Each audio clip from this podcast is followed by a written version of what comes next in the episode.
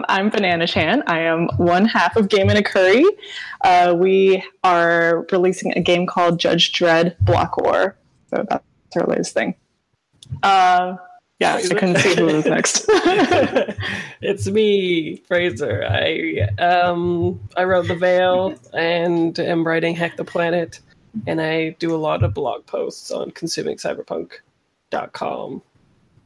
And I guess Kira, right? Yes. I, I, am Kira. Good job remembering my name. I, mean, I, mean, I mean the order, right? I know, I know. who you are. I know. I was just I, that was not a good funny tease. Anyway, so I, know you did who I am, but maybe not everybody else does. I'm Kira. I am a queer cyborg game designer, and I'm currently working on a David Lynch-based LARP and a cyberpunk game called Sync, which is a social and activist nonviolent tabletop game. So I wanted to talk about Upgrade, which is a oops, which is a movie that came out recently. I was going to say starring some actors that I know the names of, but I don't know their names. Uh, is that so, Hardy? Is it Tom Hardy? Is that his name? Is it? Now, now we gotta Google it. So when when I first saw the trailer, I thought it was the same trailer for Spawn because they oh look oh exactly God. the same. like oh, it it's, is a it's a different like guy. Dude, yeah, yeah it's, it's, like it's a, dude who Logan has, Marshall you know, Green, who looks like exactly like Tom clone. He is. Wait, is that really his name? Logan Marshall yeah. Green is his actual for real oh. name. Cool. Supposedly. we know who you are, Tom Hardy.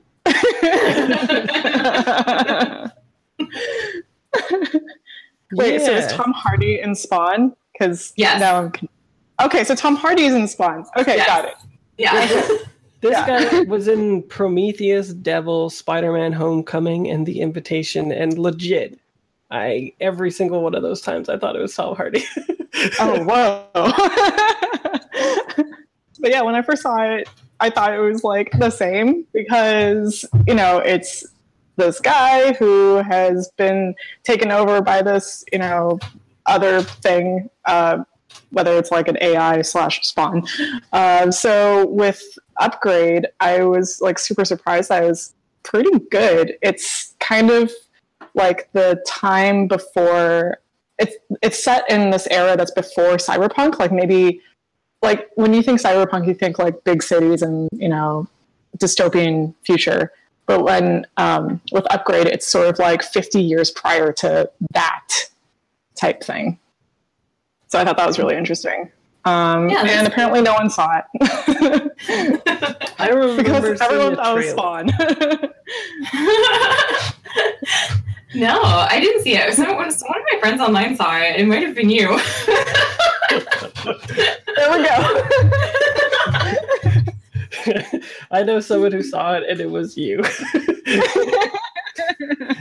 so what yeah. was cool about it being like cyberpunk but not yet cyberpunk?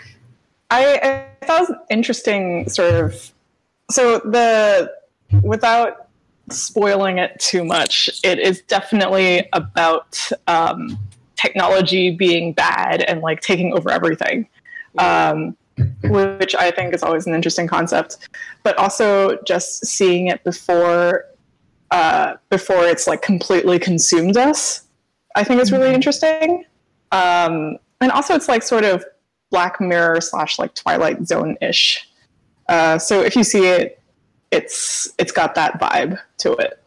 Yeah, I think it's like the director of Saw or um, what's that other movie? Uh, The Purge or something like that. I don't know. oh, The Purge. Saw is so, amazing. You should go see it. Sidetrack. Sorry. the first Saw, the first Saw is really good actually, but the rest of them are just like bloody slasher trash. But I like those a lot too. uh, so yeah, content warning. There is a lot of gore. Uh, there is a lot of body horror, uh, but it's not.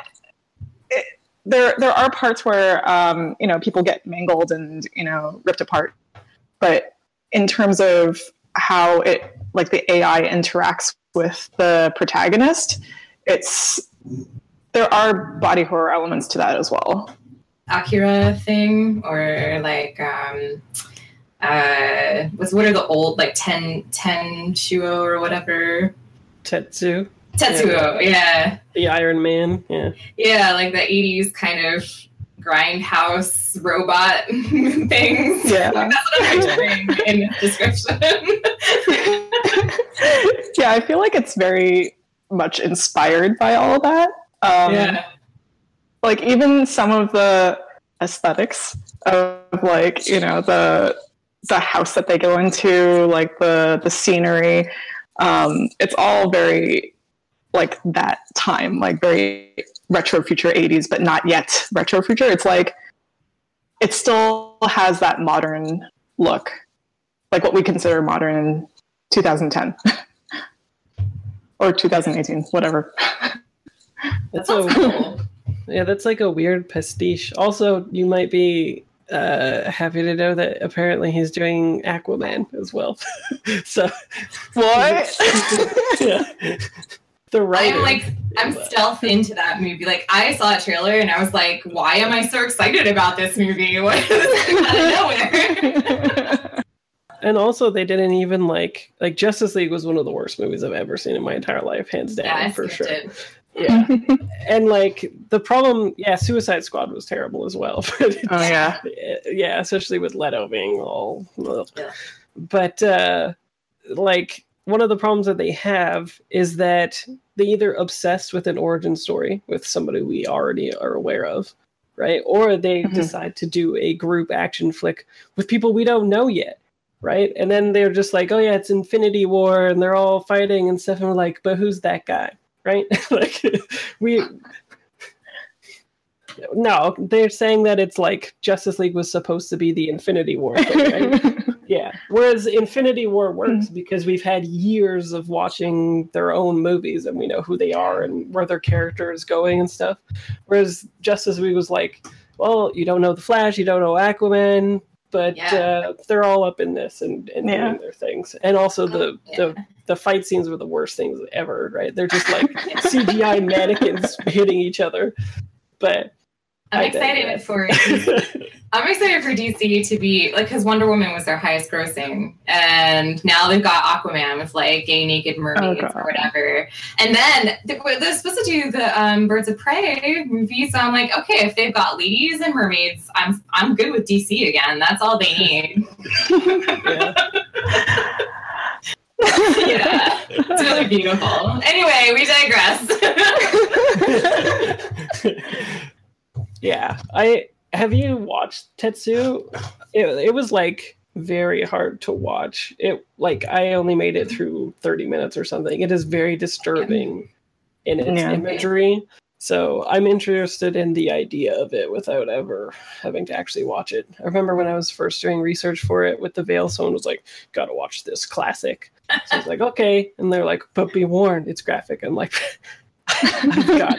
okay. Then 20 minutes in, I was just like, "Whoa," because it's all about like fetishization of um, technological parts and like this guy literally wanting it to become a part of himself, whether he like kind of wants to or not because he's like it's like a fetishization dichotomy duo weird thing happening with him. And i was just like this is this is intense. So uh if you ever want to watch something similar and somebody says tetsu uh, just be prepared. It's really apparently there's four of those It's like in the David Cronenberg style of like Videodrome and stuff too. Like there's like this slasher horror, body horror, techno fetish like Yeah. thing, like genre Mhm. basically. yeah i Which can I, handle I video personally love. but- yeah. yeah yeah videodrome i could handle like it had its weird stuff tetsuo that was just like all Gross. in that yeah It's- yeah. but Well, Yeah. I'm, I'm excited to watch the upgrade now. yeah. yeah like what, what would you give it out of 10 Out of 10, like in terms of just the story or, oh, enjoying it, I would say maybe like a seven or eight. sweet yeah that's all Yeah, i it's very can high. Yeah. yeah.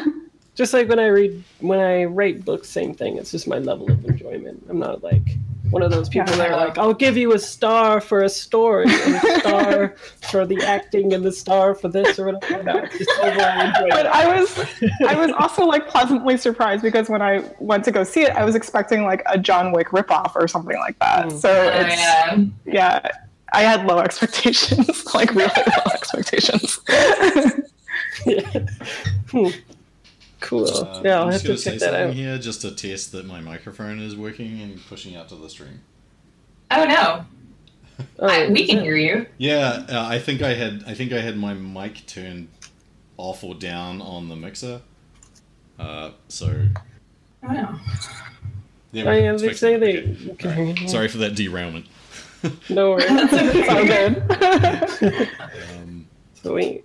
Who okay, to go yeah. next? So, uh, anything Yeah. else that you wanted to say about about upgrade? Is it upgrade or the upgrade?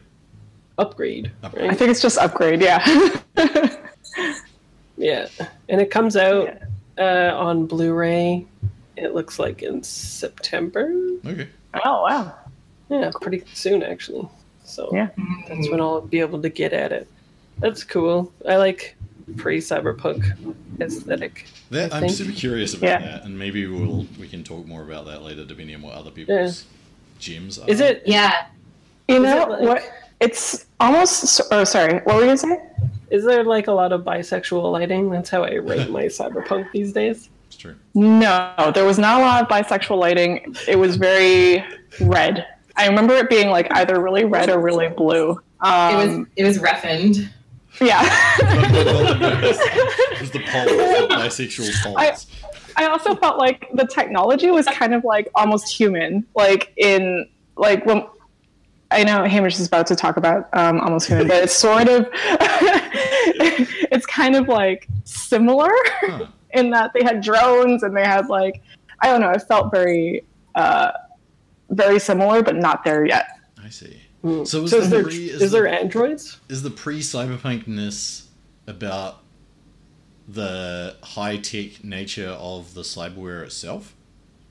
Like, is it relatively kind of low-tech cyberware in a high-tech world, or is It felt like uh, like the opposite. It was like a high tech world, like what we perceive as a high tech world, but in like um, Modern day. Oh, okay. yeah, modern day. Yeah. okay? all right, Oh, that's Yeah. interesting. Yeah. Is and so is there androids too? Like are there full androids or whatever? Uh, not that I remember. No, I don't think there are androids. Cool. It sounds But- like almost William Gibson. Yeah, it's like almost there. yeah. like it's not like quite dystopian or that futuristic yet. It's like almost. right. Yeah. Exactly. Yeah, interesting. Cool. Okay. Well, Hamish, do you want to talk about almost human? then? Yeah. I, yeah, I can do that. Here's my little list. So I, I was thinking that about was a good segue. and part, Yeah. yeah, part of my problem was that um, I really wanted to talk more about Johnny Mnemonic because that's my main one, the first one I thought of. Yeah. Johnny Mnemonic is a fantastic movie, but it came out in this time in like the mid '90s, where if you look back on it, like the CGI is kind of cheesy, um, but it's Yeah. the way it is, and it's only four years before the or three years before the Matrix, but the Matrix sort of is so much of an advance in terms of the way it's presented. Um, and also, it was Keanu Reeves in that time when he was just post Bill and Ted, so it was not like it was it was cool to diss on him.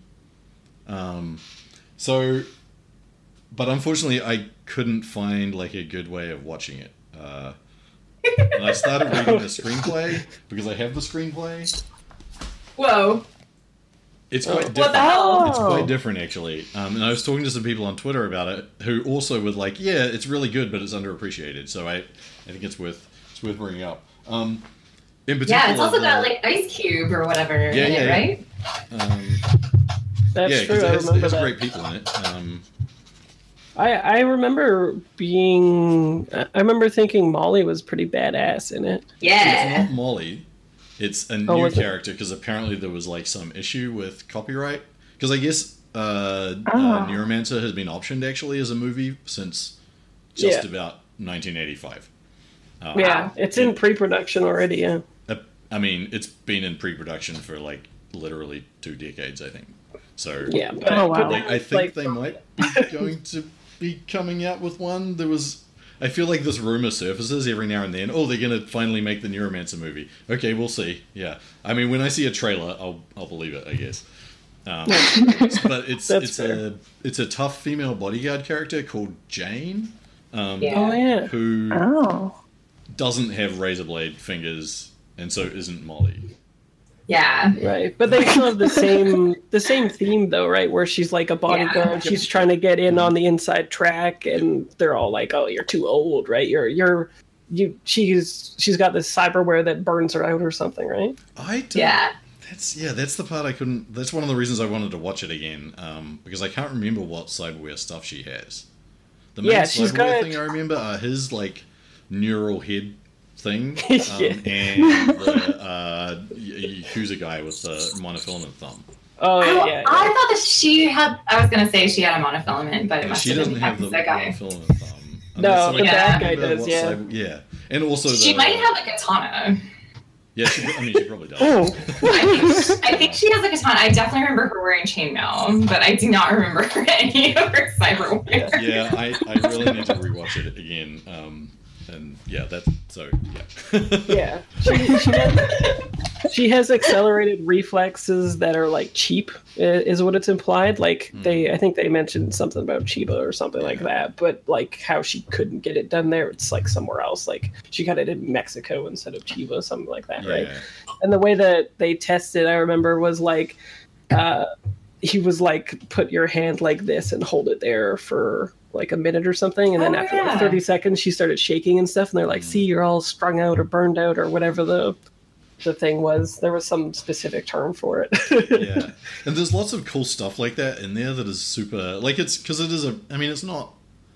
It's an adaptation from the short story. It's not like a translation of the short story, but there's enough of that sort of original cyberpunk flavor and dystopian world stuff uh, that it's a good like it. It gives you a kind of good retro future cheesy burst of of cyberpunk fun. Uh, Yeah, and they I think I remember the underappreciated because some of I mean I I, I kind of love Keanu Reeves, uh, but Yeah.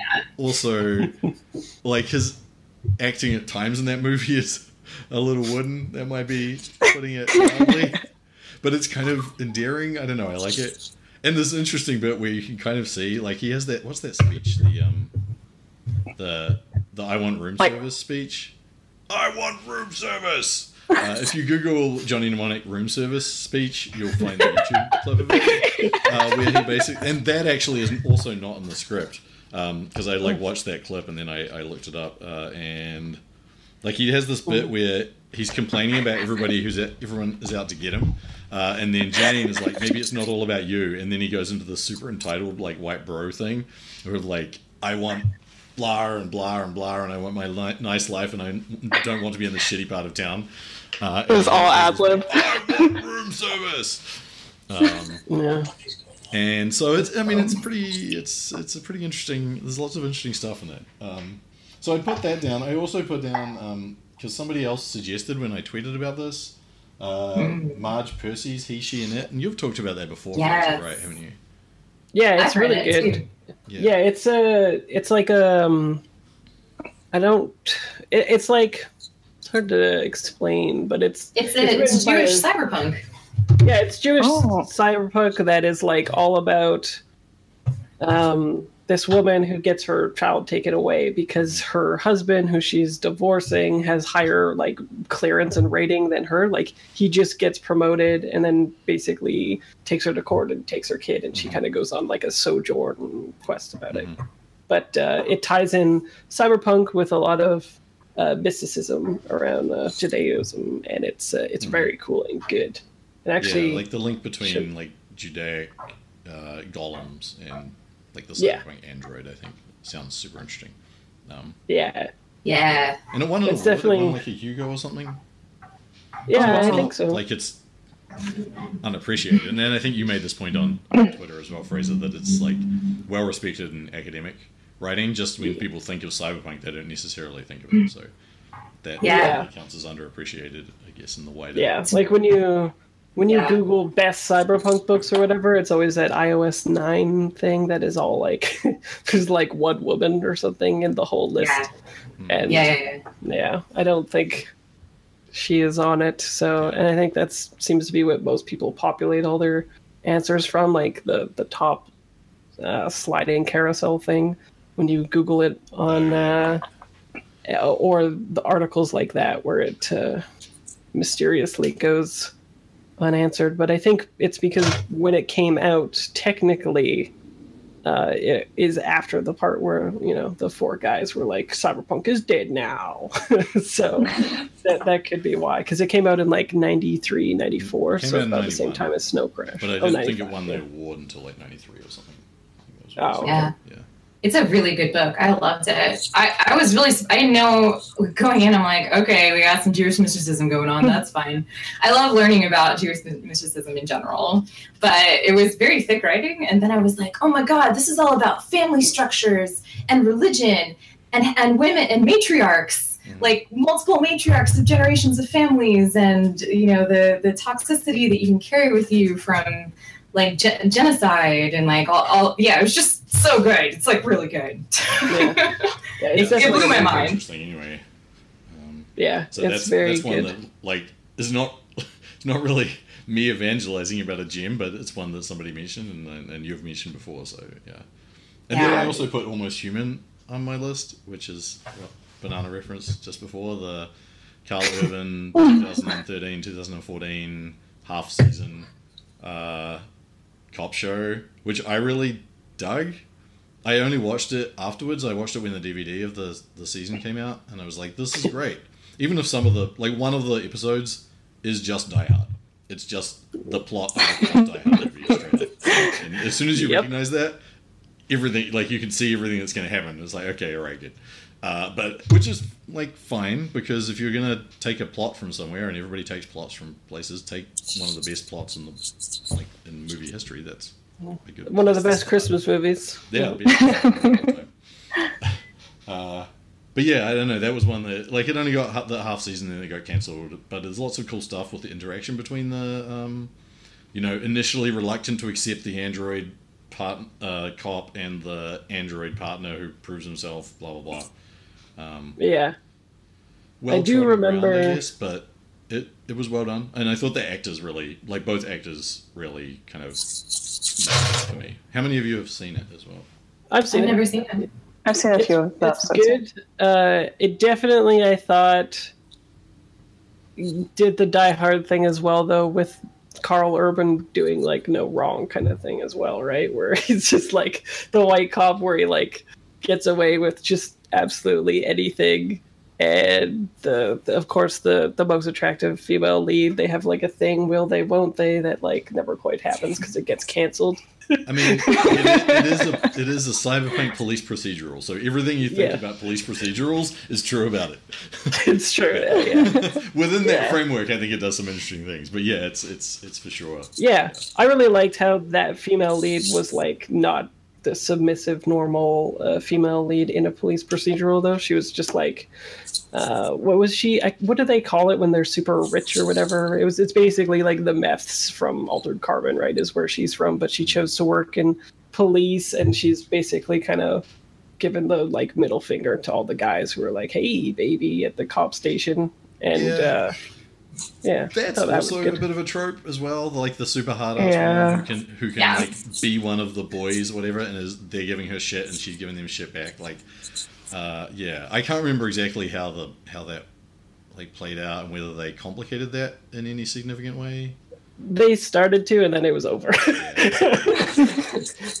because like remember there was the episode with her and her friends, like all the rich people doing that drug that was killing them all, Hmm. And she was all like, "Oh, you don't know about my life, Carl. Let me let me." I mean, and, and Karl Urban got to get, get like a little mini dread on, not Yeah. in like a Oh yeah. hard ass dread way, but like enough that you're like, I want that second movie. That second movie. I want that Yeah. movie. Every time that petition comes around, I sign it. Yeah. like like every there's- year. There's something about shows like that. I don't know if any of you have seen Lucifer, I watched the first episode and I thought it was okay. it feels sort of like all the same template for a show. Like there's always, you know, that like white dude who's troubled and like, you know, has to put up with I don't know, their partner and, you know, it's it feels very Fox. Yeah. Yeah, that's true. Yeah. Police procedurals in general are terrible. Uh, But actually, Continuum wasn't too bad for a It cop was amazing. sci-fi thing. Yeah. Actually, It's amazing. Continuum is the best, and it's actually and it's got a Canadian, and it's in Vancouver. for real. Vancouver. Blah blah blah. It's, it's finally Vancouver though. It's not like it is know, actually taking place in Vancouver instead of filmed in Vancouver Well- and taking place in London or what the fuck ever. Uh, yeah, because um, Almost Human is also filmed in Vancouver, I think. Yep. yeah. I don't think they ever say where it's set, so it's not not Vancouver. Yeah. It. Uh, I loved Continuum though. I thought like the the last season was like a little weak, a little bit weak, but everything else was like amazing. Kira You're all good. is very good in it. I thought like yeah, the main character's name is Yeah. Kira. And it's really funny when I watch things with my name in it. There's a few, and they're always really funny. Like it's in sci-fi, fantasy, and anime. Yeah, I saw something recently that had somebody. Who, Death Note? one of the- No, one of the was called Kira, but it was like spelt with a Q and an, and an apostrophe in the middle. oh yeah, What was it in What is that? um, Blade Runner or something? I feel like there was like a. I, I know what you're talking about. I just saw it too. Yeah, I don't know what it was. Q. Oh, was it um, was it Han some- Solo? Yeah, yeah, Oh, it yeah, a solo mhm, movie. yeah. It was because Mother uh, of Dragons Mother character. Was Kira. Yeah, Who I didn't Whatever, I can't like I recognized her at the time. I was like, I Yeah. I've seen that actress before, but I cannot remember who it is. And then afterwards, it was like, oh, right.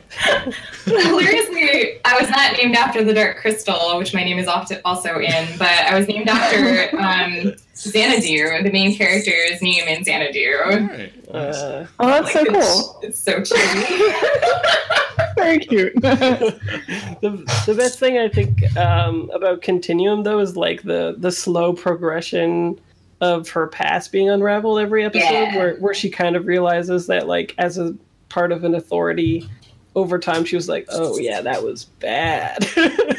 my favorite part, yeah, yeah. So she she dismantles her privilege as a cop, as like Yeah. a white lady cop, which is amazing. Like that never happens on TV. And then, and the second thing is that in the third season or something, she dies. Spoiler alert! It's not. It doesn't really matter. But um, because because she's a time traveler and a different her comes to that con- that that continuum and then she meets herself and she's like is that me is that not me and then she ends up like killing the other self or something it's totally bananas like it's really good yeah. And the uh, the diversity is really good on the show as well. That was like the first Yeah. show that I watched in like 2010 or whatever, where it was like three Yeah. white people only, and I was like, Yep. wow, this is there's a lot of asian cast and there's like a married dude or something and i can't i can't remember the whole there's there's a few black characters i think yeah it's it's overall it's pretty good it's kind of cheesy sometimes but it's mostly about the drama of the characters which is why i love it you, can, you, can, you can get it on iTunes cheap. That's where I got it. i watched it on Oh. netflix or something It Uh, it's not on Netflix here in Canada. sorry sorry, sorry canada From what you just said about it, it sounds a lot like Agents of Shield, but with a time travel thing instead of a super. oh. it is better than agents of shield i tried i tried really hard to like agents of shield it's my jam I really, And Yeah. I- you really like it I really like it. Yeah. In Yeah. part But because no. some of the early, like in the first in the first season, a lot of those early uh, episodes when they're kind of doing monster of the week stuff, it's just like, yeah oh yeah, this is this could be the sprawl. Yeah, the first Yeah. two the first two seasons though, I was like, can Skye not be the main character? I know. she's Oh. main character, like, and she's a bit Oh my God. like, it's cool. yeah, but three and four What- was really good. I thought. Yeah, there's Once some you power great through those. we just watched five, which ends Oh, five. Wow. in uh, like there's some problems and some successes with the ending of it. Uh, Mm-hmm. There's going to be a sixth half season apparently. Oh, okay. Uh, I think that won't I've be seen. coming out because it will. It's Or I don't think it's intentional. I think it's because they were umming and ahhing about whether they'd cancel it or not. But it turns Oh. out that they basically won't have any episodes in between Infinity War 1 and Infinity War 2. So they won't have to deal with that. Which Oh, okay. Oh. works out being okay, I guess. I'm so confused about like the licenses and properties and like how what can they use and what can't they use and like which Well- universe is what. no. Yeah, and like can use- Cloak and Dagger is coming out, and that's on ABC. And I'm like, okay. So, well, Agents of S.H.I.E.L.D. is ABC as well. Uh, Well, yeah. I don't- Oh, I didn't realize that. I thought it was Yeah. Netflix for some reason. No, it's yeah, because the Netflix Oh, ones are like yeah, the, you're the dark New York set, and then Yeah, the, yeah, Agents of Shield is the, Oh. like the bright sunny LA kind of everywhere soundstages thing, and then the movie. Well, and where does Legion now, fit in? Now Fox, are- now Fox Yeah. and is coming into the thing, so they can cancel X Men or whatever. And isn't Yeah. there the run? Isn't the Runaways Marvel as well? Uh, Yeah. That's on Yeah, it is. Hulu. Yeah, but now uh, the rights are all returning to, to Marvel anyway because Disney's buying Disney. Fox. So Yeah. It's Oh, all that's true. one mega corporation. The The Yeah. megacorp of Disney, which is not terrifying at all. Is ABC already part of that? I don't, The I f- don't know how ABC fits into that. what What? was it? I don't know how ABC fits into that. Are they? Are they I already think- part of Disney? I guess. I think Yeah, I think so. I think they licensed it directly from Marvel for that, Right. and same They're with probably under the same umbrella Runaways. now, I don't know. Yeah. Disney Yeah. ABC sounds familiar though. It like does, that's the it thing. Yeah. Yeah. I don't know. I Megacorp. feel like I've seen Miley Cyrus or someone on ABC slash Disney Channel. Yeah, Mhm. probably. Yeah. Seems like a thing. Yeah. But yeah, there's a lot of things in Agents of Shield that are that are kind of cyberpunk in terms of the tech and in terms of the way they like it's it's it, it's hi- it's more on the tech side than it is on the super side. So you can watch any superhero movie and there's probably going to be some cybernetic stuff, but it's like a little bit more on Agents of Shield. Yeah. Yeah, the um, life model decoys for Yeah. sure. Mhm. That's a thing. Yeah. I would love to- yeah. I'd love to watch a movie where it's like the supervillain is Disney, like that's the megacorp, and everything else is like super cyberpunk. So Yes. the first, the first like ten or so playtests that I did of the sprawl, there was always like a big media company that the players would put in there, um, or That's like funny. either either like a Time Warner or something, or like a, a cell phone company. Diz Corp. One of those companies that is a pain in the butt in your regular life, and so that as soon as you get a chance to put them into fiction and fuck with them, you do it. It's Yeah, there are a few Disneys in there. it's always Nice. Discorp for me.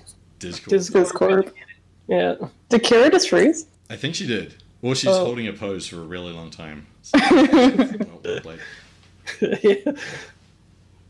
Oh no. Um, Oh. So yeah, those were mine anyway.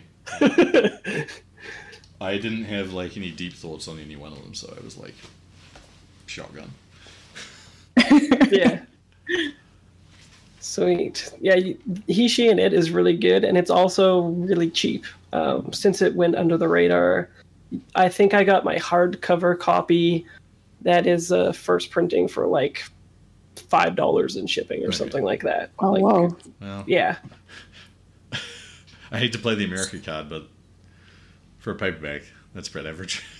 no, it's hardcover, Oh, okay, all right, and it's first printing. all right. Okay, well, why don't you display. start telling us about uh, your thing, Fraser, and then we can you can recap. Sure. Kira Sure. us. So, the last thing that I, uh, since the last episode, what I have read is Storming the Reality Studio, which is really good. It's like, I would highly recommend it for anybody who kind of wants a snapshot of what Cyberpunk was. Uh, just after it was sort of like declared dead, it was published in like one of the later anthologies. I think it's like 97, 98 or something. So the first half is all fiction and it's all short splits of it. So it's like um, the best parts of iconic cyberpunk uh, short fiction or been ripped from novels to make it short fiction. So it's just like it, it added a lot of stuff to my queue, basically, like Metrophage.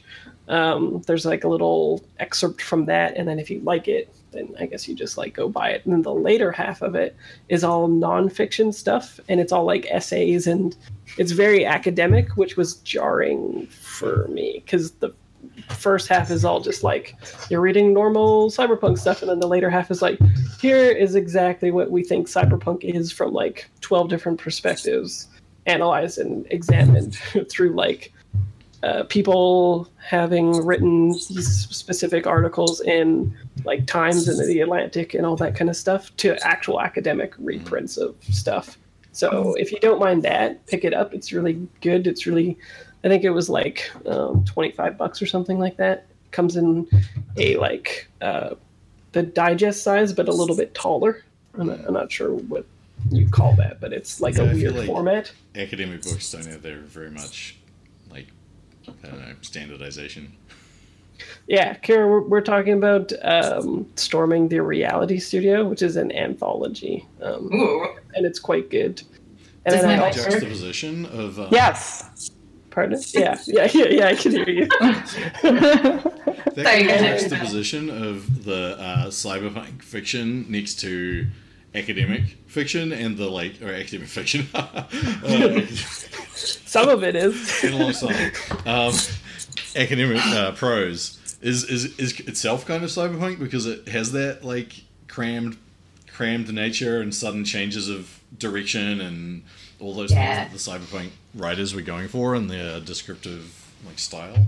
So that's Yeah. it's kind of cool. Yeah, Yeah. it's it's really interesting. It's good, and the good thing about it too is when I picked it up about a year ago, I got it from Book Depository for a really cheap price, and before that, it was out of print. Um, so if you can get it, I would get it because it's never going to be coming digitally or anything. It's a one of those Larry McCaffery um, edited things that he uh, used to do. I'm not sure what happened to that guy, but uh, he was really into cyberpunk, did a bunch of anthologies, and then pieced out of everything. I guess. Oh wow. yeah. Um, another thing I did a piece about was Cybernetic Punk, which is a graphic novel that funded on Indiegogo that was pretty good. Um, it's beautiful. Like the artwork is incredible.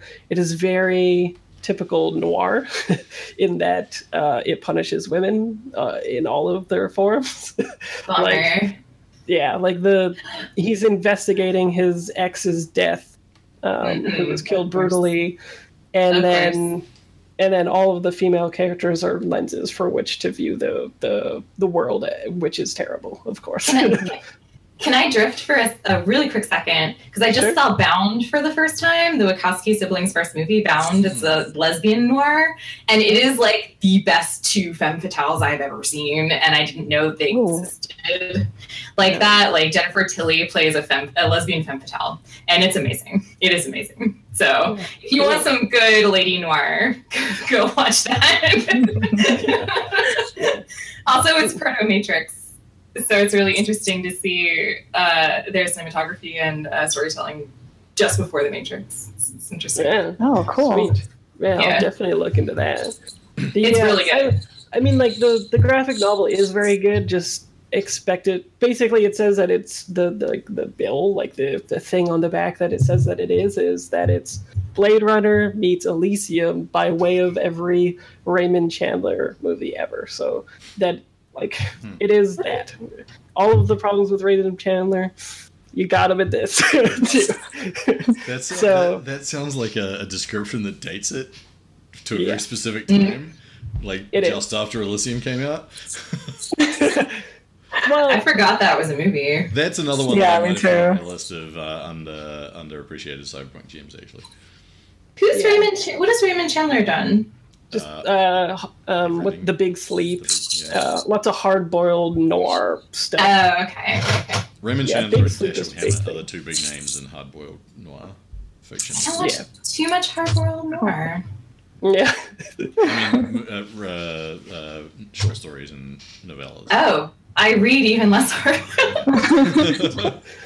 a lot of the stuff got adapted into um, noir flicks with like Bogart and stuff Yeah. like that. Yeah. Yeah, like the um. Is Hammett. Uh, Yeah. Gotcha. Um, What else is what? What was Red Harvest? The Red uh, Harvest. Dashiell Yeah. Hammett's book Red Harvest was made into something uh, sci-fi Oh. and significant. Somebody in the chat will probably know. I have no Maltese. Falcon. No. Red Harvest. Yeah. I'm Is it the one with the pool? What, what does that mean? You know what I'm talking about? Raymond Chandler's not- uh, famous, That's- like most famous for maybe in you, you famous piece of unintentional GMing advice is that anytime anything, anytime the plot slows down in your novels, you have a guy with a gun burst in through the door. Oh. Yeah. That's uh, his his writing dictum. I like it. Yeah. Things are getting pretty slow. Just have a guy come in. Yeah, yeah. so, um, what else? So I also did a blog post on the glitch logs one and two, written by uh, Rachel Beck, which I thought were also really great. Um, I I was expecting just sort of like a a Die Hard ish story, um, typical stuff, but she does some good things with um, like hiding seemingly insignificant details that uh, come up later and some symbolic stuff and uh, in particular the stuff in cyberspace i thought was really great and much better described than most cyberpunk books describing cyberspace stuff um, it was really cool and made it very like um, tactile instead of like a nebulous thing which is usually what happens Yeah. and the avatar of the the person is like a cat too so that was fun Yeah. The Yeah, first, awesome. Did you say you'd read the second book as well? Which yeah i read both yeah. of them yeah The first one is online. If anyone wants to, to look it up, uh, it's available on her on her webpage, like in a kind of serialized format. yeah, for free. You can read the whole book if you want, and then uh, order it if you like. I also read All Systems Red, which was awesome. Uh, Martha Wells did that, and that's the Murderbot series. Um, it's like pretty famous with the Tor series of books right now. It's a novella that's like 200 pages or something, and it's about a sentient android who has hacked their governor unit um, and is tasked with basically providing this protection for these humans that she finds super ignore like annoying. Um, not she, it's like uh, in it pron like there's no pronoun at all. It's always referred to as it uh, throughout it, which Martha Wells is like a fucking genius or something because the like the flow of the book is amazing even without any pronouns referred to the bot at all. It's it's very good, I thought, and um, yeah, it it was just a really interesting story. There was throughout it, it's sort of like revealing the past of this murderbot unit, and also why it, it's addicted to serial. Uh, what are they called? Telenovelas, like soap operas. like they're they're always um, going and doing stuff or whatever, and it's just like. I hope these humans are done with their shit so I can get back and watch my telenovela. it's really good. Uh, it's equal parts like poignant, funny, and uh, it's it's just really good. I recommend it. Uh, and I also started re- reading Wetware by Rudy Rucker. I'm only like two chapters into that, and it's it's okay. I, I like the idea that it's all like these old people who um, are given Florida because there's no more um, EI uh, for them, like unemployment insurance, and they like like get all uppity about it, I guess. And so the U.S. is just like, here, take Florida, and they're like, okay, and they're all kind of like bums and retired and stuff. And Are you going to read the rest in that series? Yeah, I think so. Uh, so far, it's fairly interesting. I think I'm on chapter three or four or something, so not that much has happened. I read the first two, maybe three. There's a. It sort of takes a. I mean, it advances time between the movies and deals with sort of the progression of technology in a quite interesting way uh, between the books. Um, I think it it changes tone significantly later in the series. Oh, does it? be interested to hear Okay. what you think about it. Later. Interesting. I have the um, the tetralogy Uh, uh, book, so okay. I plan on going through it unless it's like really bad and I have to board or anything. I mean, I definitely think the first two are worth reading. I, I mean, Okay. the three, third as well. Sweet. Uh, Da- uh, Dashiell Hammett's Red Harvest, by the way, is uh, it was credited as the inspiration for Kurosawa's Yojimbo.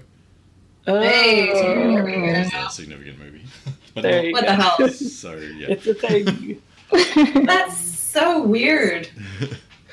Oh, I also did a piece on Darling in the Franxx. Has anyone heard of that? It's a new anime series that just came out last year.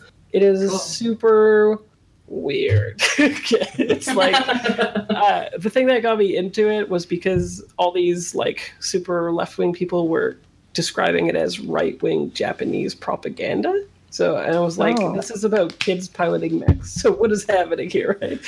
Um, it's it's interesting because it um, it's the typical mech setup in that two people need to be in this mech in order to pilot it and of course they're doing it to save the world there's these giant beasts that are rampaging around and all that kind of stuff and only these like pubescent kids can get into these machines and pilot them and stuff like that. But they've completely done away with any pretenses and it's basically like they're actually uh, need to be compatible partners and it's almost like they're simulating sex when they're like in the mech. So the girl lays down like almost um, like in front of the guy with her ass facing the guy and then the guy has these like handles that are attached to the girl it sounds really weird yeah that sounds amazing. What? Well, like what? yeah How so many gifs have been made of this series so far? yeah Oh, it's so so, amazing. so they're they're in these like um, futuristic um, suits, right? That like eject these two handles for it. And the woman is symbolic of the actual machine. So if the machine takes any damage or something like that, then the woman's the one getting hurt. Whereas the guy is just like the pilot and steering the way of the thing. And throughout it, they actually do some work of saying like, uh, like two or three episodes in, they're like, the, the boys realize that they're like assholes basically and they're like um, toxic uh, towards the girls who take all of the damage and all they have to do is steer and stuff. It all has to do with um, how compatible they are and healthy their relationship is and uh, how well they will end up piloting.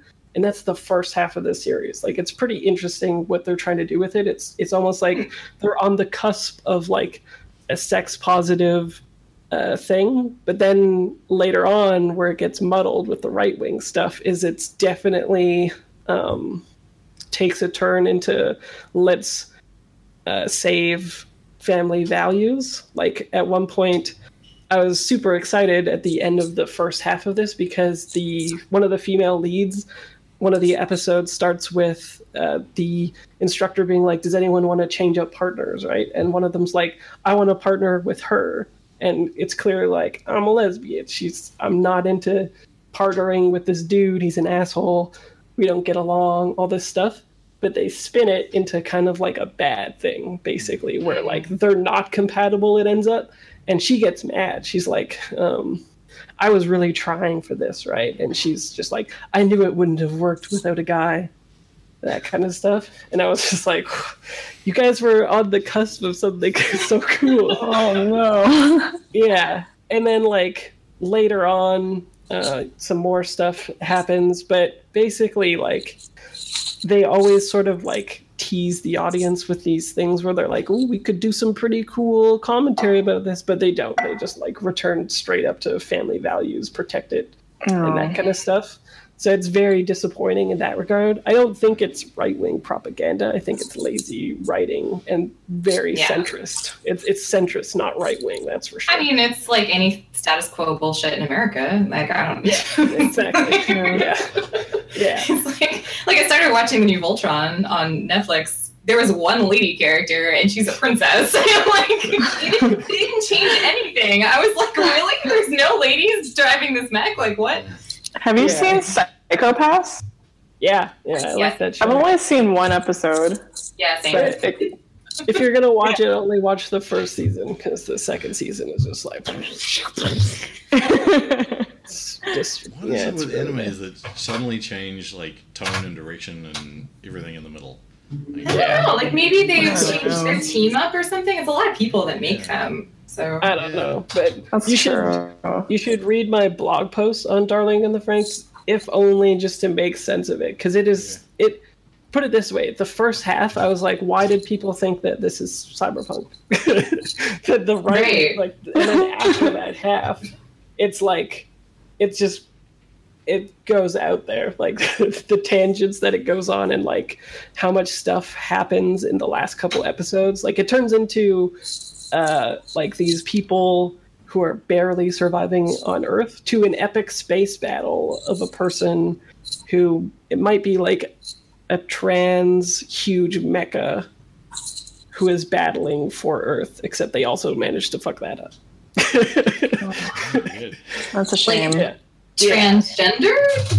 Yeah, like, like- it- like it's a huge mech that only works if the uh, if it takes the properties of a man uh, as well as a female inside, and they use that as like the uh, uh, the love interests uh, between the main character, who's the typical like guy who is like all shy and stuff like that, and all that crap, with the girl who's like super confident sexually in ev- in every other way who has to like lead his hand towards everything right but This, this sounds like someone's Evangelion fanfiction. yeah it, it pretty much is to be honest but i think yeah it's i wouldn't say it's like underappreciated because there's a huge fan club or whatever Yeah. and i wouldn't say that it ends well but i would say that the first half of it is really interesting like i love the idea of a overtly sexual sex positive mecha thing Yeah. with these kids in a society that ostracizes um, even just like normal procreation and all this stuff. It would take me forever to describe it, but anyway, I did a blog post on that, so you could read that. Sounds like an interesting. the thing that I actually thought. want to talk about my god. is an anime called Mardock Scramble, which came out um, a pretty while ago, I think. It was originally a set of books that got adapted. The first one came out in 2010, second one 2011, third one 2012. There are like three ovas. It's a movie per book uh, type thing, so it's like two hours and 45 minutes or something like that to watch the whole thing and it's really interesting because it tackles really hard uh, subject matter that I've never really seen Cyberpunk try to interact with. Um, and it's so it's like a futuristic world in which nobody can commit all these crimes, all this stuff. There's light bridges, there's ads on the skyscrapers. Everything is pretty much normal to begin with, except the main protagonist is a 15 year old girl who's a sexual assault victim. Like at the very beginning, in the first five minutes, you see her like this like mini story almost where it's like her past catching up with her and this rich guy essentially murders her and she is interrogated subconsciously when she is dying apparently to it's called Mardock 09 is uh, what they use and basically if somebody is dying and they are a victim they can choose to use this technology uh, to ask them if they want to be sort of like resurrected. It's sort of like the robocop thing where like they like say yes subconsciously supposedly and they are given like a cybernetic body technology that uh, otherwise you wouldn't be able to get and is like otherwise illegal apparently. But because um, it's used as part of like a judicial system to get justice for a victim they're able to do it and so the whole series is basically about tr- her trying to get like her agency back. And she's like a 15 year old girl who's a, a sexual assault victim who turned prostitute who was like um, taken from this uh, life in jail from this rich guy who essentially just like uses her for her his own aims and then ends up killing her. And when she's brought back into this cybernetic body she doesn't even have like a voice of her own but she has this like thing called snark i can't remember what the acronym is but she can use technology around her in order to like speak and make her voice heard and all this kind of stuff and the whole thing is like she gets a a partner who's supposed to protect her who has a really weird name called Oeufcoque is what the name of the character is.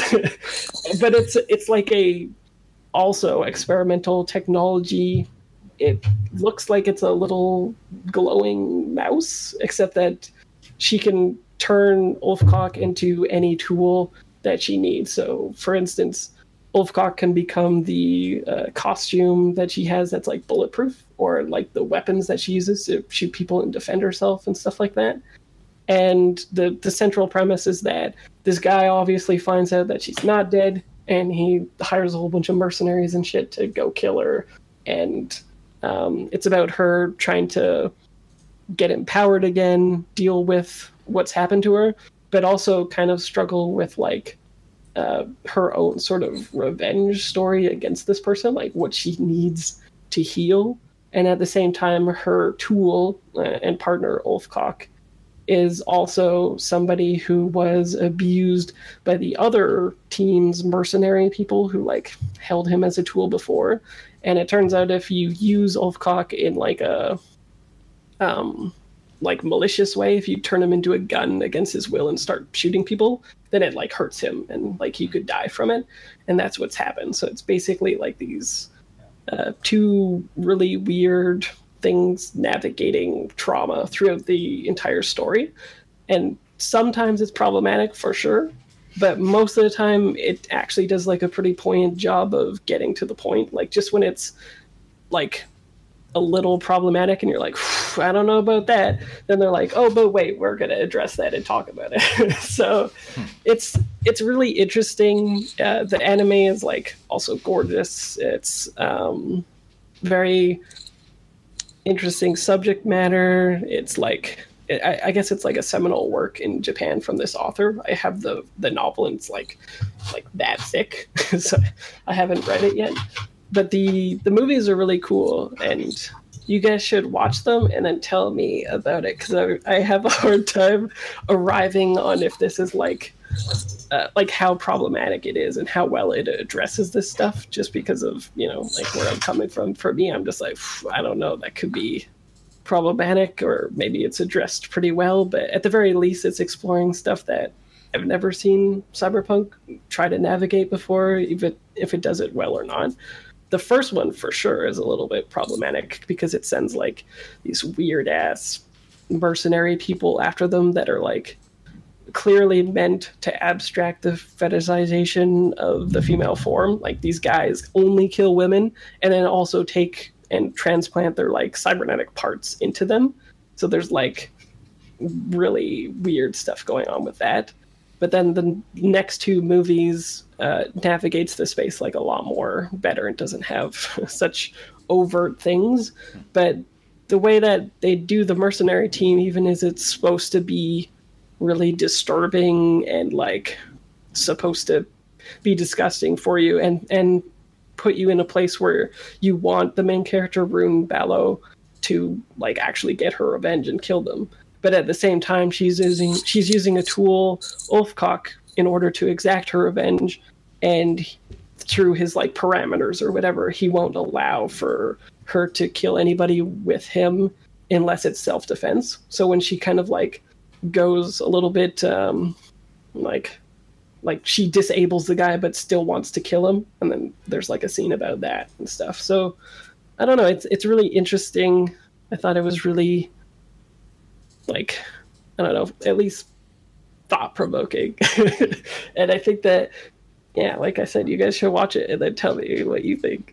Because it's hard to arrive on a specific opinion on it. Is that on netflix I don't think so. I had to buy it on Blu-ray on Amazon for like 32 bucks or something for the three movies. It's hard to find, I think. Hmm. But um, yeah, it at the very least I think it's worth watching. And it's definitely like a in the end it's trying to use all of the characters even the um like ultimate antagonist bad guy who killed her as like a lens through which to vilify different aspects of society, especially judicial and justice systems that don't do well for victims. And uh, yeah, so by that I think it like mostly succeeds. It definitely tries to put all of the antagonists in that box though, like it's it's trying really hard to give different perspectives from every single character such to the point where you're like everybody seems like conveniently placed in the plot if you know what i mean you know like there's not just a normal person there who's like doing their their job. There's always like some specific inter intersectional lens being looked at a specific issue for it. So For some reason, I don't know why, this just reminded me of I saw an interview with the writer for Alien, and I didn't know. I, I'd seen Alien a million times. I love that movie. And I did not know that the writer's intention was to make men uncomfortable with a sexual assault metaphor. like he's like you know I, I intentionally wanted it to subvert a, a gendered assumption about sexual assault um, and and how like the the horror of like an, an, an alien invading your body. And like how how most of the victims in alien are men and then that kind of thing. And i was like what? What? I didn't realize that. And that, i mean Yeah. it's, it's it's just really interesting. It's a it's a, it's thematically across all the movies obviously because like it is definitely like a sexual assault metaphor. But yeah i don't know. I feel the, the story you just described sounds really familiar to me. Like i feel like i haven't seen that but I have seen it in something else where it's like victims are allowed to come back to life and solve their crime or something. Maybe it's like a ghost thing or something. Yeah. It reminds me kind of of Impulse that's on YouTube. Um, it's like YouTube Red or something like that. Um, but it's it's not cyberpunk. Uh, but the uh, protagonist, she is a sexual assault victim and she has superpowers. So every time she's in a stressful situation, she um, basically she like teleports, but in a way that she has like a, a seizure, and then she ends up back in her room, and everything around her like collapses. So she accidentally like hurts people while she teleports. oh, Yeah. oh. and is it good? I thought it was really good. Yeah, I enjoyed it. Um, I think season two is just coming out soon, sometime this month, maybe next month. So yeah. it's like a, a live action thing, is it? uh, it's like a like a regular show, like a proper show. Okay. Um, yeah, Cool. Yeah, yeah. It's it's really hard for me to judge this one because like I have a lot of empathy and like a a personal connection to sexual assault vis- victims in my personal life, so I can't. Yeah. It's hard for me to like gauge the story and be like, "This is amazing. You should go watch it." It's like a really Yeah. doing like a good service to this stuff, or if I'm just like so caught up in my own stuff when I'm watching it that I get like a little bit of catharsis from it and then project my own wants and needs Yeah. onto it. Yeah. It's like well, it's like it's like the difference between like a rape revenge story, which is like a problematic trope, right, that you see all the time, and like Jessica Jones, which takes you through like the experience of uh, trauma, tr- trauma Yeah. victims, basically. Like uh, there, I think there's a good and bad way to do it. like like rape, rape revenge tropes are like, oh, another rape revenge. Like, I mean, it happens all the time, you know. Um, yeah. It, def- so- it definitely doesn't feel lazy at the very least. Like Yeah. there's a through line of consent every step of the way to the point where they're like, "Hey, um, like if we file this case, chances are this guy's going to come after you. Like, do you Yeah. want to proceed with that, or should we like work on instead getting you out of the country and protecting you in like somewhere else or something, right? Yeah. Like through every step of the procedure of her uh, getting justice and defending herself, uh, it is completely consent based. Like Oeufcoque never does anything that uh, is not already uh, given like affirmative from her. So I like that a lot. And then I also kind of liked Oeufcoque's thing, except that it played into the civility argument that we see so much now, right? Where it's like, Yeah. you can defend yourself, but like if you were to kill this person, that would be too far, right? And I'm like, mm, I don't know, maybe she can just kill him, right? Like that'd be fine because he's Yeah. evil and a terrible person. But instead, it's it's harder to answer that because it's hard coded into the way that he was also made, right? Like it's not Right. a decision where he's just like, no, this is what I believe, so you can't use me. Instead, it's like I am made this way. I'm a, I'm fundamentally a tool. So if mm-hmm. you do this, you may kill him, but you also might kill me or hurt me, right? Mm-hmm. So Oh no, we lost banana. yeah. Whoops. Dropping Yeah. like flies. yeah, but I think it's pretty good.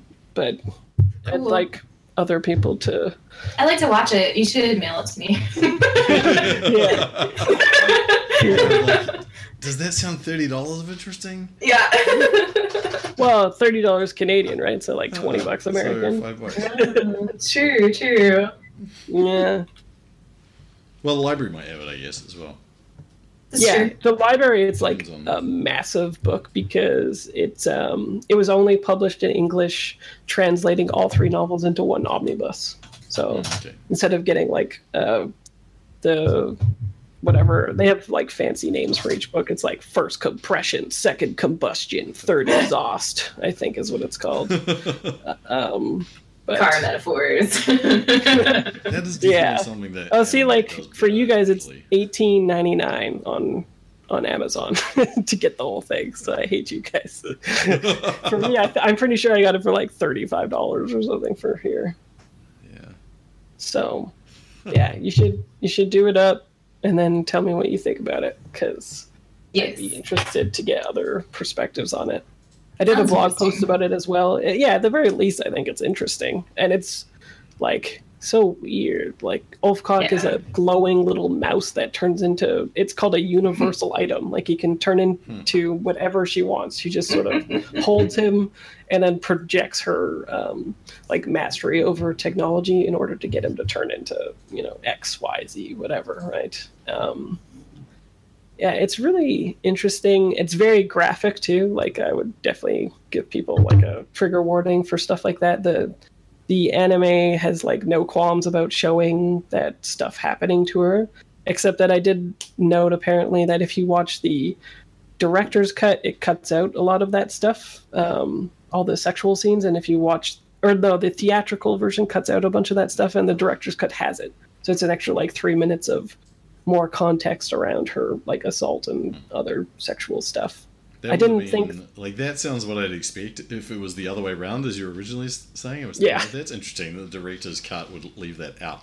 Like that. Yeah. Would be interesting. Yeah. Almost I- like the director didn't want it in there. Yeah. yeah. Yeah. The Cool. um it, it definitely didn't seem like it was male gazy. Um but I, I've never seen an anime that wasn't male gazy. that's that's why it was interesting. That's why it was interesting. Like she she even to the point where she's choosing her clothes and stuff like that. It's the first time she can go shopping. It's like Yeah.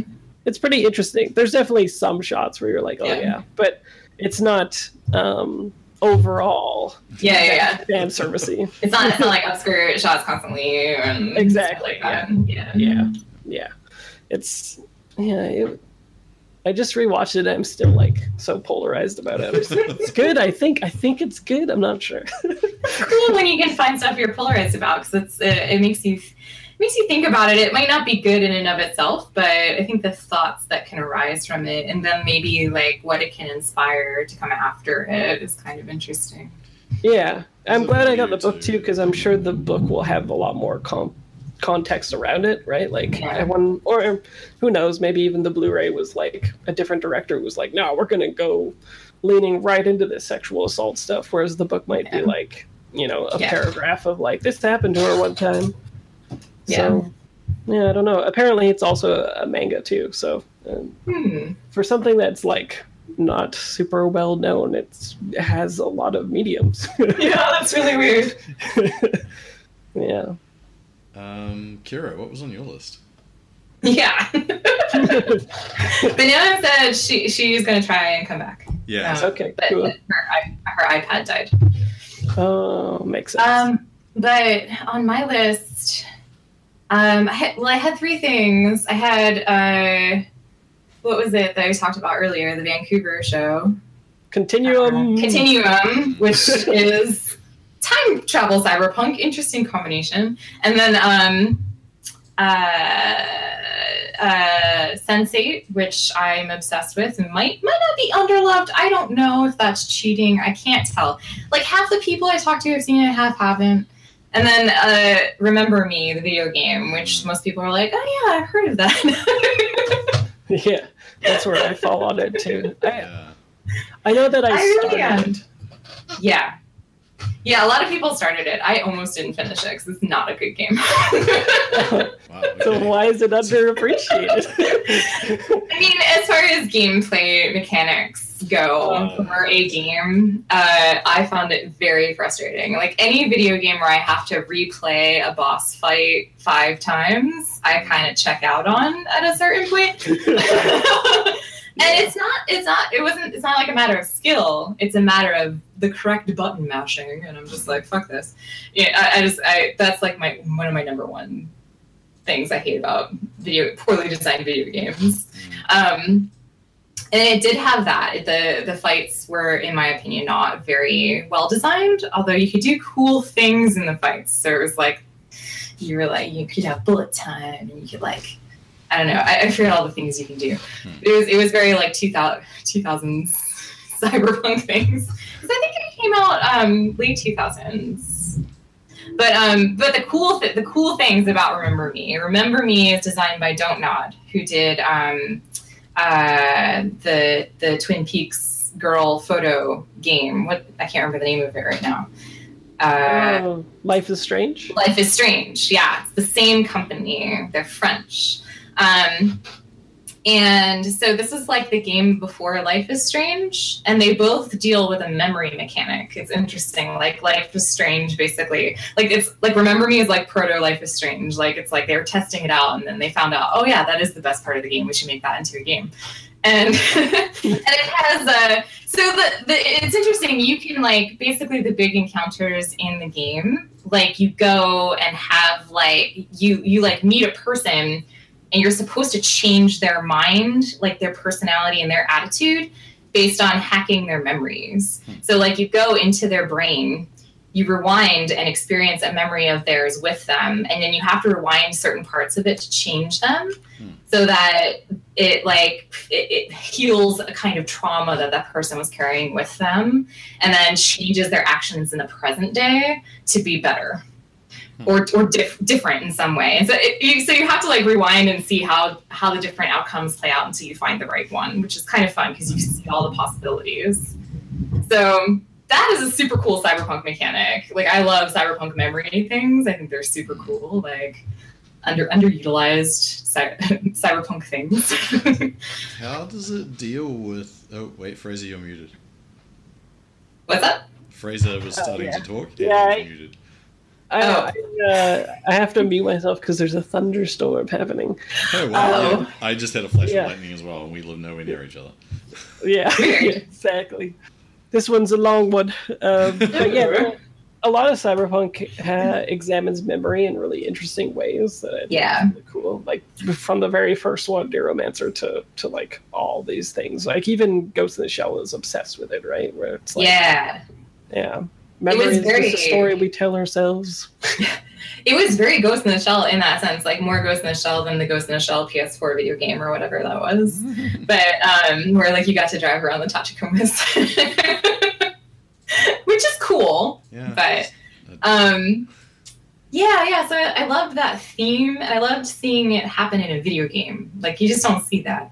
And and then um, it had a lady protagonist, which of course I love. Like any cyberpunk with a not man who is in the lead, I'm happy with.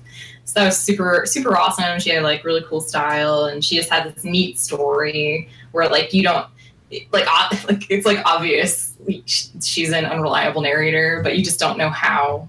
And then you like find out in the end that she's like uh, she's part of the problem. Like it's like her family that caused the problem and owns the memory tech, you know. And so she she has to like have this family drama and like basically disintegrate her, part of her own identity to, to fix the world. It's pretty cool. And um, so it's that examination of privilege again in like a cyberpunk in a cyberpunk setting.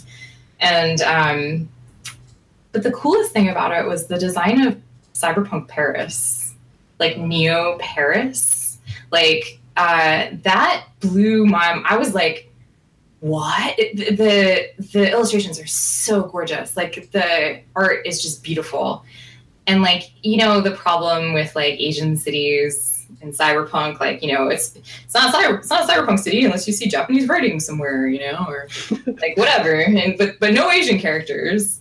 But um, this didn't do that. It just took Paris and futurized it, and it made like like you could get onto like there's this huge mechanic, and the other big mechanic in the game is kind of like parkour. so you're like jumping from building to building and climbing up all the all this uh, architecture that they've designed like so gorgeously. Like it's basically it takes all the old Paris architecture and old European stuff and combines it with like um, you know neon and glass and uh, new architecture and you can see like when you climb the tops of buildings you have like these vista shots where you can look out over the city of neo paris and see like construction happening over here on like these these megalithic you know st- buildings and structures and architecture. It's it's like architecture porn. It's really cool.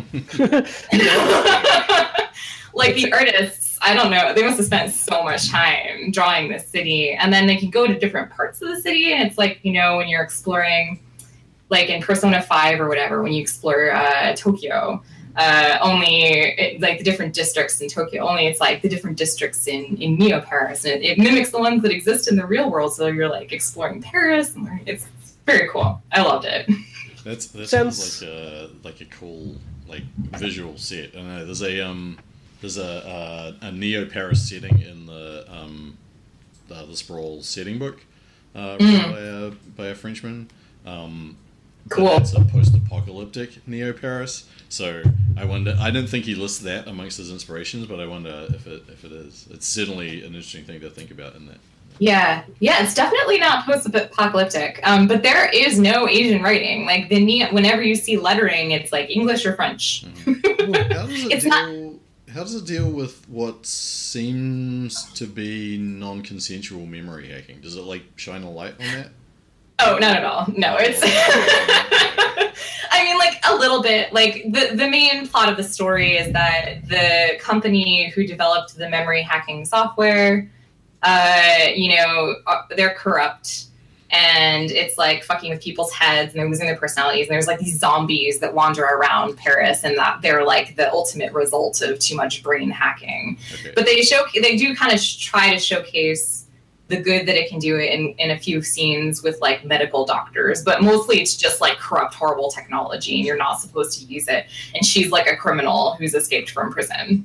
yeah. Mm-hmm. yeah. So so she she it's it's not moral at all. Like nothing about it is moral. Like they're they're all like, you know, low low life, high high tech low life or whatever.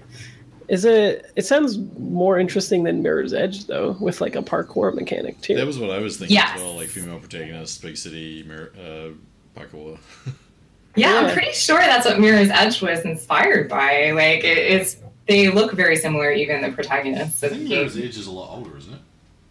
Uh, I thought it was newer for some reason. Maybe I'm wrong. Maybe not. I don't know, but but yeah, the parkour isn't too complicated. It's it's kind of Tomb Raidery, where you're just kind of like climbing and hanging and you know jumping and whatever. But you do have to like actually engage with the architecture of the city which to me is like so uber cyber it's like so cyberpunk it's like so william gibson cyberpunk you know? Like here, here's a history of architecture. Let us show you as you climb through it to get to your next job. Yeah mirror's edge came out in 2008 and remember we, me was 2013 so. Oh, okay. Yeah. So i guess it borrowed from mirror's edge or not, but yeah, yeah. doing a similar thing. Maybe. yeah, it sounds it, it sounds like it'd be worth playing just to experience that kind of stuff. That sounds interesting to me. Is it like yeah. long? Is it like like forty hours or? Yeah, it took me it took me like a couple weeks maybe to play, and I don't play very long sessions of video games, so yeah, I don't know. I don't remember how many hours, but it's it's kind of long. It's yeah. I mean you know be ready for bad fights sometimes, but. yeah but climbing through this i mean the artwork is beautiful. And, and just again the concept of like a non-asian cyberpunk city that's like fully realized and and you know ha- has has like a history and an architecture that is, has character you know I, I, mean it's just yeah to me that's like so quintessentially cyberpunk. Uh, HowLongToBeat.com says that the main story takes 10 hours and the completionist oh. run takes 15 and a half Oh wow, that's super doable for me then. Yeah, that, similarly for me, yeah, like I, I used to be that person who could like crush a forty-hour game in like three days, but now it's like I have I have a backlog of so many games. Like everyone everyone's talking about like X newest hey! game. Oh, hey. Sorry about that. That's okay. no worries. Yeah, everyone's talking about like the, the newest game or whatever, and I just beat Deus Ex: Mankind Divided, the one that came out like two years ago, and that was Yeah. like I, I was I was like, yes, I did it. I finally completed it, and that wasn't very long either. So, Yeah, yeah, yeah. I mean, I, I, uh, I would love a Remember Me game that was in the style of Life is Strange, like a narrative cyberpunk game where you know it's not it's not about fighting, but it's about like the storytelling and the Mm. the hard choices you make for characters. Ooh. Yeah. the memory winding. Ooh. I think- Honor- oh, sorry. honorable mention for me then is Red Strings Club. You gotta play that game. It's so good. What is it? Red Strings Club. I've It's- never even heard of that. It's oh really? okay. Well, I Yeah. thought I didn't think it was underappreciated because you can get it for um, Twitch. Just gave it out when for twi- uh, Prime members and stuff like that. So it seems like it's Nice. fairly big or whatever. But it's a small developer, like three or four people made the game, and it's about um, like there's no fighting in it whatsoever. And the Mhm. first thing you're doing is installing upgrades into different people. Like it gives a little readout as they come in saying like this person wants to be more charismatic or whatever, and you're in- installing something within them that makes them more charismatic. So you're stuff. you're a street dog. Kind of, but then it shifts the narrative Oh. after that based on the decisions that you just Oh, chose you- now. yeah. Well, you, you didn't, make a character, but your uh, the narrative is affected by what you give the person. Like if you give, if you give, It'll be instance- like more charismatic if you give them charisma. It'll be about like talking to people. Well, even if you, if you, for instance, for in my game, I installed an uh, empathy upgrade into a CEO, and they ended up feeling so bad about all the things that they did that they committed suicide, and then I investigated their death. Oh, Whoa. yeah, the, the main game is like there's a suddenly intense. yeah. The, the main game is you're like a detective who is Mhm. solving these specific things, and you're a queer character, a person of color, and you're uh, like semi lover. It's sort of like alluded upon or something, but a partner who is kind of like a, a fixer who gets all this information and Mm. gives you the, the work i- is a bartender who has like devised this method of being able to extract information from people by way of um, chemical compounds in the drinks. So they run a place called the Red Strings Club. It's a bar. You go there and it can like elicit. People go there to get a drink that elicits a specific feeling within them. But then at the same time, as a bartender, you can take advantage of that and try to get more information out of them. And that's, That's the like whole that game. bar. That's like the bar in the one episode of Farscape when they like go to that planet and they're like, "Let's do these drinks," and they're all like stoned for like the rest of the episode. I fucking love Farscape. There should be like, I don't know. Farscape is great. That's not cyberpunk though. but uh, it's it's cheap and uh, it's and one of the it I know uh, Waypoint did an article on it too, so that's why I thought it was a little mainstream or whatever. Yeah, like it Uh, reminds me of. Uh, it sounds like VA-11 Hall-A, which it was also a cyberpunk bar game. Yeah, yeah. I haven't played that one, but it seems like there's definitely some through lines there. Yeah. That's, that's cool. Yeah, and the uh, I know What the was that developers. Uh, it just came out in January, Red Strings Club, so it's not even a year Oh. old. So Yeah, Oh, it's, wow. it's It's new. way. And the uh, I know that supporting the dev team and buying it too is supporting uh, queer and trans devs as well. And there's only like Cool. five of them on the team. nice. So Deal. yeah, you can get it on itch itch.io too or whatever. Yeah. In case you don't like the Steam, right? You can be like Yeah. Steam and still get the game. Yeah. Yeah. Cool. That sounds Cool. awesome. it's fifteen. dollars. Yeah, it's really good. Oh, it's not bad. Yeah, I'm really. Uh, I don't play too many video games anymore, mostly because they're expensive and time consuming. Well, this So- this one you can finish in like six hours too. Yeah, that's that's super cool. I'm really And oh, it. and I remember the music is amazing. cool. Yeah. Very cool. yeah. So everyone needs to buy Mardock Scramble and the Red Strings Club. Why are you making us broke? yeah. Uh, It's all consumerism. um, so you mentioned uh, Sense Eight as well. uh, Yeah. Which I love and it's fantastic, and the ending of the special was the perfect way to end it. Um, Yeah. but I like the the last Cyberpunk? fade out shot. Is it cyberpunk? Okay, you ready to go? Let's Yeah, go. let's go.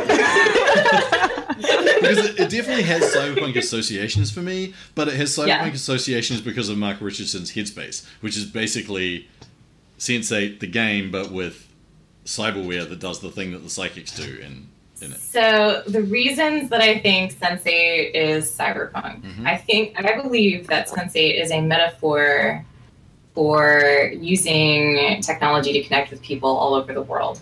Hmm. But you know, instead of technology in the show, they're using their minds. Well, and you know, it's like it, they also use technology and stuff, and it, it is, but but it's basically like, I need help. Can someone help me? I'm going to text a friend, and they're going to be in a room with me, and they can help me through my emotional problems. I, I, I think it's basically the same thing. And also, there's hackers in it. Like there are Yeah, legit there's hackers hackers. you don't, uh, yeah, that doesn't seem like he. I know. okay, there's that's, also that's, a, that's a, that metaphor thing is interesting though. I hadn't thought about that. there's also hackers in Fast Furious. You're correct. I, do you think Fast and Furious is cyberpunk? Oh yeah, I hundred do percent. think Fast and Furious is cyberpunk. Is the I mean- technology? Cars are robots. Okay, Oh, implant technology? Did you say? yeah. Why do you need implant technology? Because I, I mean, for me, if it doesn't have implanted technology, it's probably not even cyberpunk. Well, well, that's the well, if you look up right? the definition of cyberpunk, Because I want to, like, I want something that deals with the. I mean, it depends. Yeah, yeah. I mean, it, obviously it's blurry, and that's why this is an interesting conversation. Yeah. And that's, I think, Yeah. it was relevant to uh, um, Banana's uh, example earlier as well. Like, yeah, what is cyberpunk? So Yeah. that there is a pre-cyberpunk. Like, Yeah. how do you distinguish between those? In the same way, like, what things do you need for the Yeah. for a thing to be cyberpunk? Uh, absolutely. And there's like cyberpunk adjacent. There's, a- I feel, I feel like there's a lot of cyberpunk adjacent things now. But Yeah. I don't know. Sense Sense8 to me is very cyberpunk. Like it's it's basically about bring, bringing marginalized people together. Uh, you know, through through through a, a metaphor, a technological metaphor in my mind, hmm. um, to to fight larger systems of power. Uh, and they're they're all doing that in their own ways, and they're even fighting, you know, with within their own groups. You know, like uh, the the people who are hunting them are also sensates type of thing. So Yeah, I guess it's the technological bit that is like for me, it's more of like Yeah. it's more magical uh, rather Mhm. than technological, and so it sort of doesn't really fit for that. But it certainly does have the like, I mean, in the same way that I'd say that not every story about oppressed people fighting the man is a cyberpunk story, but it definitely has that. Mhm. And that is one of the things that I would expect in a cyberpunk story. Um, and Yeah, yeah, also yeah. the like big conspiracy that is controlling everything that we don't really know about, but can get them Yep. to hire the Eiffel Tower for a private event. Yeah, absolutely. Well, and it has like kind of this globe hopping Mm-hmm. Yep. like spy type. Uh, it, it is actually a genre breaker. Like uh, each character is a different genre. That's Uh, so it, it- it's you know if you look at Sense8 like in a meta film type of way, it's like not really. It's like all genres put together. It's like you know you got action, you got soap operas, you got you know gay flicks, you got. I mean it's just like a whole bunch of stuff. Yeah. And that, that's kind of what's interesting about it. It's a very, um, it's very like postmodern deconstructive Yeah. TV. And it was one of the first sort of Netflix show to do away with the sort of artificial constraints of ad breaks and how you structure a show around ad breaks and timing as well. Yep. Because like the Yeah. first, I don't know if they carried it through. I stopped paying attention, but certainly the first few episodes were varied in length to a reasonably reasonable degree. Um, Yeah. taking advantage of that medium. Yeah. I mean, it's Yeah, absolutely a great show and it's absolutely underappreciated because if it wasn't, it wouldn't have been cancelled. Yeah, uh, So- exactly. right there with Yeah. those. Yeah.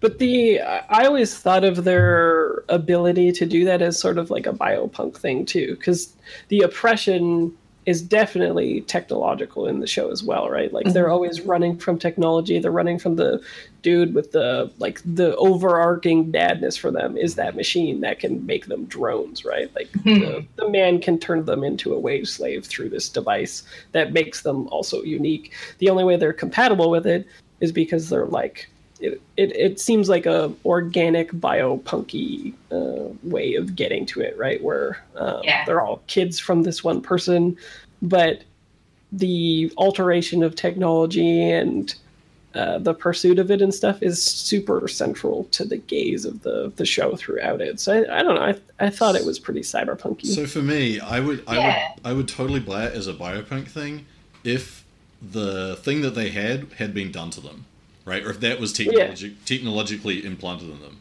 But because Oh, they I thought are it actually had been done to them. no, it wasn't. They were a separate race of people. Yeah, but they were awoken intentionally. Uh, only by the well, I guess by the by their mother, but not by Yeah. an outside technological thing. I I, am, I, imagined I it to viewed that as like a, science. when they get to that age, they become sen- sensates. but she, Oh, So it's she not like oh they the, Oh. like um. a dude in a lab implanted this thing into them, and now they can do this thing. But she awoken them through that technological device in the end too, though, right? Like she put on the thing and then she shocked herself for pain to transmit it to everybody else. Right. That's that's what I had thought. I thought it was both, actually. like was, I uh, totally I totally see your magic point that like it's it is like for me somewhere between kind of traditional cyberpunk and uh, psychic teenagers on the run. Mhm. Like it, like it's like almost the psychic teenagers except they weren't trapped in a lab having experiments done on them, but that was the threat that was going to happen to them Right, if they got that's the other caught. end of the story Mhm. rather than at the Yeah, yeah, And and then- then They're Okay. definitely examining technology through that as well, right? yes, Like like yeah, throughout it. Mhm. I never actually Yeah. thought about that part of it, like as that that part as a metaphor. I like, and I because part of it is that I, I think of, I think I think of um, stories that have magical elements like this, uh, Yeah. primarily like as the thing that they present.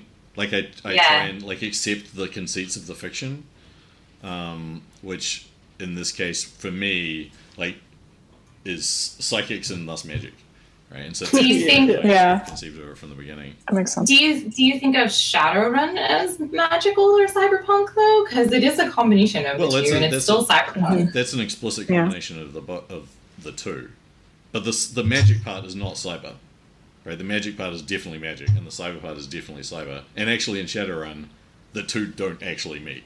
Like you can't Okay. really make the two meet very well. They only meet Okay. two distinct people. I haven't played much Shadowrun. I, I just wrote I just wrote a chapter about this, which part is that there's like there's there's this dichotomy that you can either be magical and you can and, and this is kind of a centralizing thing about that, or you can be Okay. And it's actually there's very few people in the middle because it's not efficient in the way the rules set, set Yeah. themselves up. This is not just not a. I guess in Sense8, I just saw. I maybe this is just my personal bias because I haven't read too much about. I didn't read like is Sense8 cyberpunk because it's the Wachowskis and like everything they do in my mind is somewhat cyberpunk. but um, they, you know, they it's like all it's kind of like a formed family, like a queer family coming together uh, over great distances, Mhm. you know, and like I, uh, I see that as a metaphor for what's happening now of how like people queer people are kind of finding their families online, you know, and uh, connecting with with communities they didn't know existed. You know, if, if you live in the boonies, you don't you don't have like a, a gay community center you can go to, but you've got a forum you can talk to people on. And I, I just saw so much of that in like the Yeah. the trans the trans meta text of the Sensate story in general. Um, that was very much about people who didn't know each other coming together over a shared a shared thing and through love and queerness mm-hmm. and blah blah Yeah. blah. I guess I thought of that found family thing. I mean, although obviously Sense8 is a very queer show, I never thought of oh, the Oh, yeah. found family thing as being a, the queer thing. Although obviously it is part of it. But there's so many Oh. other kinds of found family that are that I, I was thinking it was speaking more broadly than that. Yeah, I, well, I think it's both. Yeah, Yeah, that's interesting. But, But the it's tech- such- yeah, it's such then, a- then making that kind of connection to the technological part. That's interesting. I hadn't, I'll think about that some more. yeah, yeah. So I don't know. That's why it's cyberpunk to me, but it might not actually be cyberpunk. Well, I mean. It's all it's all genre theory. Yeah, I really like the idea of like the, your your comment about it being kind of like a meta genre thing that like each of the people coming from a different genre. In particular, because I love the German criminals firing rocket launchers. Yeah. genre. So I'm big. Gosh. I did I like it. love Lee. Oh, go What? ahead. I I liked uh, uh, what's his name Rajan at the end, right? When she's like, Yeah. "Hey," and he's like, "I don't know about this," and at the end he's like, "Oh yeah, this is my shit." yeah.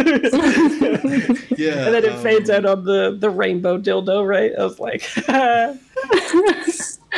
Yeah, the, like it would have been nice, and this is uh, like something that I've discussed with my partner. Like if that had actually been, if there had actually been a consent conversation about around that, rather than just like a knowing look. Oh, yeah. you think it was like a like a sort of like a pressure thing where she was was- like, I mean, "Oh." you can you can read that. I don't think it was, but I think it would have been nice for them to remove all doubt. yeah, Yeah, there, there was no discussion of consent in any of Sense8. It was just assumed, I think, that they could read everyone's minds, and they, Oh, which that's is not, which Which is is- not good. and it's not- it would It is have been true of most better. people, but not true of him in particular. Yeah. Yeah, well, yeah, there so he's much not, that they had he's to not cut in the cluster or whatever. You know, he's not, he's an outsider to the cluster. So Right. yeah. Yeah. But they had, like if, and I'm sure if they'd had a whole season, a whole third season, then we would have got that. Just like if we Yeah. had a whole third season, we would have got way more awesome Lito one-liners. And that was Lito is my favorite, it was amazing. But he and Amanita. Yeah, we needed more of that group doing awesome things in f- that. Okay. like, a little that like that would have been great in that final. But Amanita was like the perfect cyberpunk girlfriend. She was like, she's like, I'm a motorcycle, dreadlock, dyed purple, wearing leather, vegan, whatever And person who's reads a gonna lot of save books. you. What's that? And she reads a lot of books. She worked Yeah, at and the bookstore. she's like worked at a bookstore. It was ridiculous.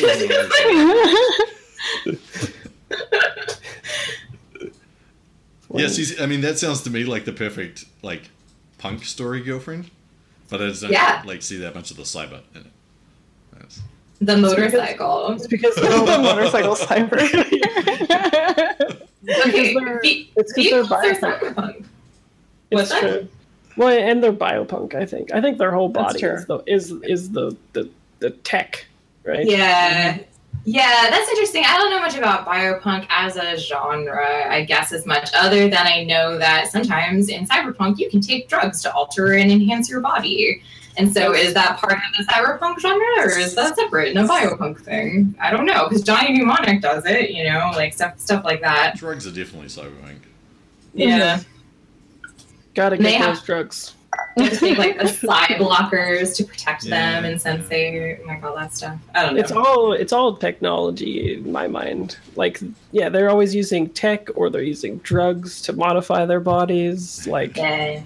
it, it feels like the medium for which this cyber and the augmentation thing is like the, the premise is that all of these people in the cluster are augmented folk and then they further modify themselves with technology Yeah. and drugs Yeah. which Drugs. is, is another form of technology so And, and yeah, I know. I, I, I, yeah, I'm definitely glad we had this conversation. I see. I definitely see your. I don't. I don't agree that it's cyberpunk, but I see the reasons why you think that it's cyberpunk, and I think. nice I also like hearing your opinions because I want to make it cyberpunk. I think we can all agree it is awesome. Yes It is Yeah. awesome. It's like it's so good. I love how it like hacks your emotions as you're watching too. Mhm. Like basically, it's just a very emotionally manipulative show, and it and it, it like relishes in that. It's not like it, it's like no, uh, we are overtly trying to make you feel things by watching this show. Mhm. And like the characters are going to feel things, and you're going to feel things. It's a very emotional experience, and I just I think that that is so innovative. Like I think a lot of media is heading that way recently with being more emotionally manipulative in general. Like I see it happen a lot now. I, I can't think of a good example. I just saw something that was exactly that thing this weekend. Yeah. Well, But um, but but I like how Sense8 is just like very obvious about it. Like they're not trying to to trick you. They're like, no, this is actually just an emotional show. yeah, that's true. I don't know. There's because there's a thing where lots of media is trying to do that and is pretty obvious about it, but is is like stupidly obvious where it's they don't they're not like winking at you like Sense8 Yeah. is. You know what's going on with Sense8, and you know that they know that you know. But whereas if Yeah. you watch some other movie and they like play the score in a resounding Yeah. way when the dog dies, Oh, like, that's the same thing. It's dumb, right? Because we've seen that a million Right. times. But this was doing it in a new and unique way that was interesting and talking about like sort of things that don't get discussed a lot. Yeah, yeah, yeah, yeah. So Good. Yeah, it's consensual manipulation. Consensual manipulation. especially especially when the thing pops up where it says, "Are you still watching?" Right? And it's- do that anymore. Uh, yeah, Net- Netflix doesn't do that anymore for me. It, well, and it starts playing things when you hover over them to read what they're about for Oh, two yeah, yeah. Seconds. I feel like Netflix has gotten less consensual. Netflix is like, okay, I know you. You're gonna binge this, so that's cool. Do you want to binge this one right now? I'm still gonna stop playing with you. We just watch it, right? yeah. yeah, that's what's happening basically. It only pops up for me after two and a half uh, episodes. Oh, so we- Wow. yeah. Two and a bit. Oh wow. We've definitely watched two and a half episodes in a row recently and have not had that. So Oh, Yeah, we just maybe it's marathon American Blue thing. Period. yeah. In, in Canada, we have laws, people. like, this is madness, madness. yeah. Cool. All right. So, anything else uh, that anyone wants to, to bring up in terms of underappreciated stuff? Yeah, I feel like we can talk about this forever, but I'm pretty good for right now.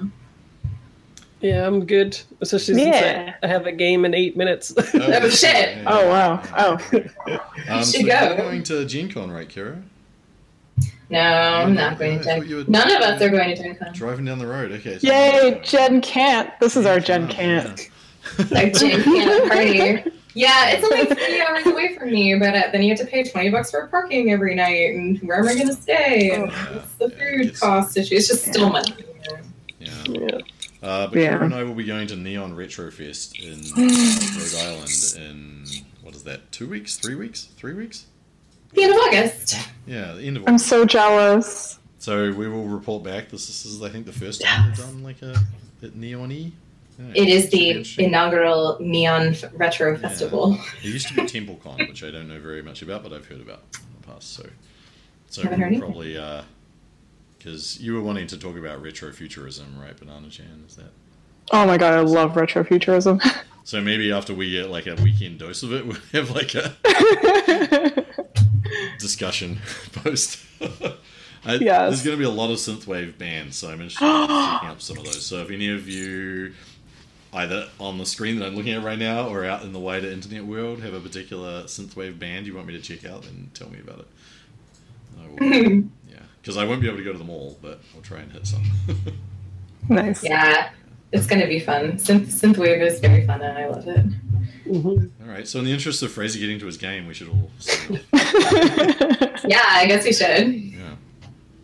Uh, so, Peregrine Kiwi on Twitter here, and this is my uh, um, Twitch stream. Uh, Hamish Cameron and the Sprawl. Kira.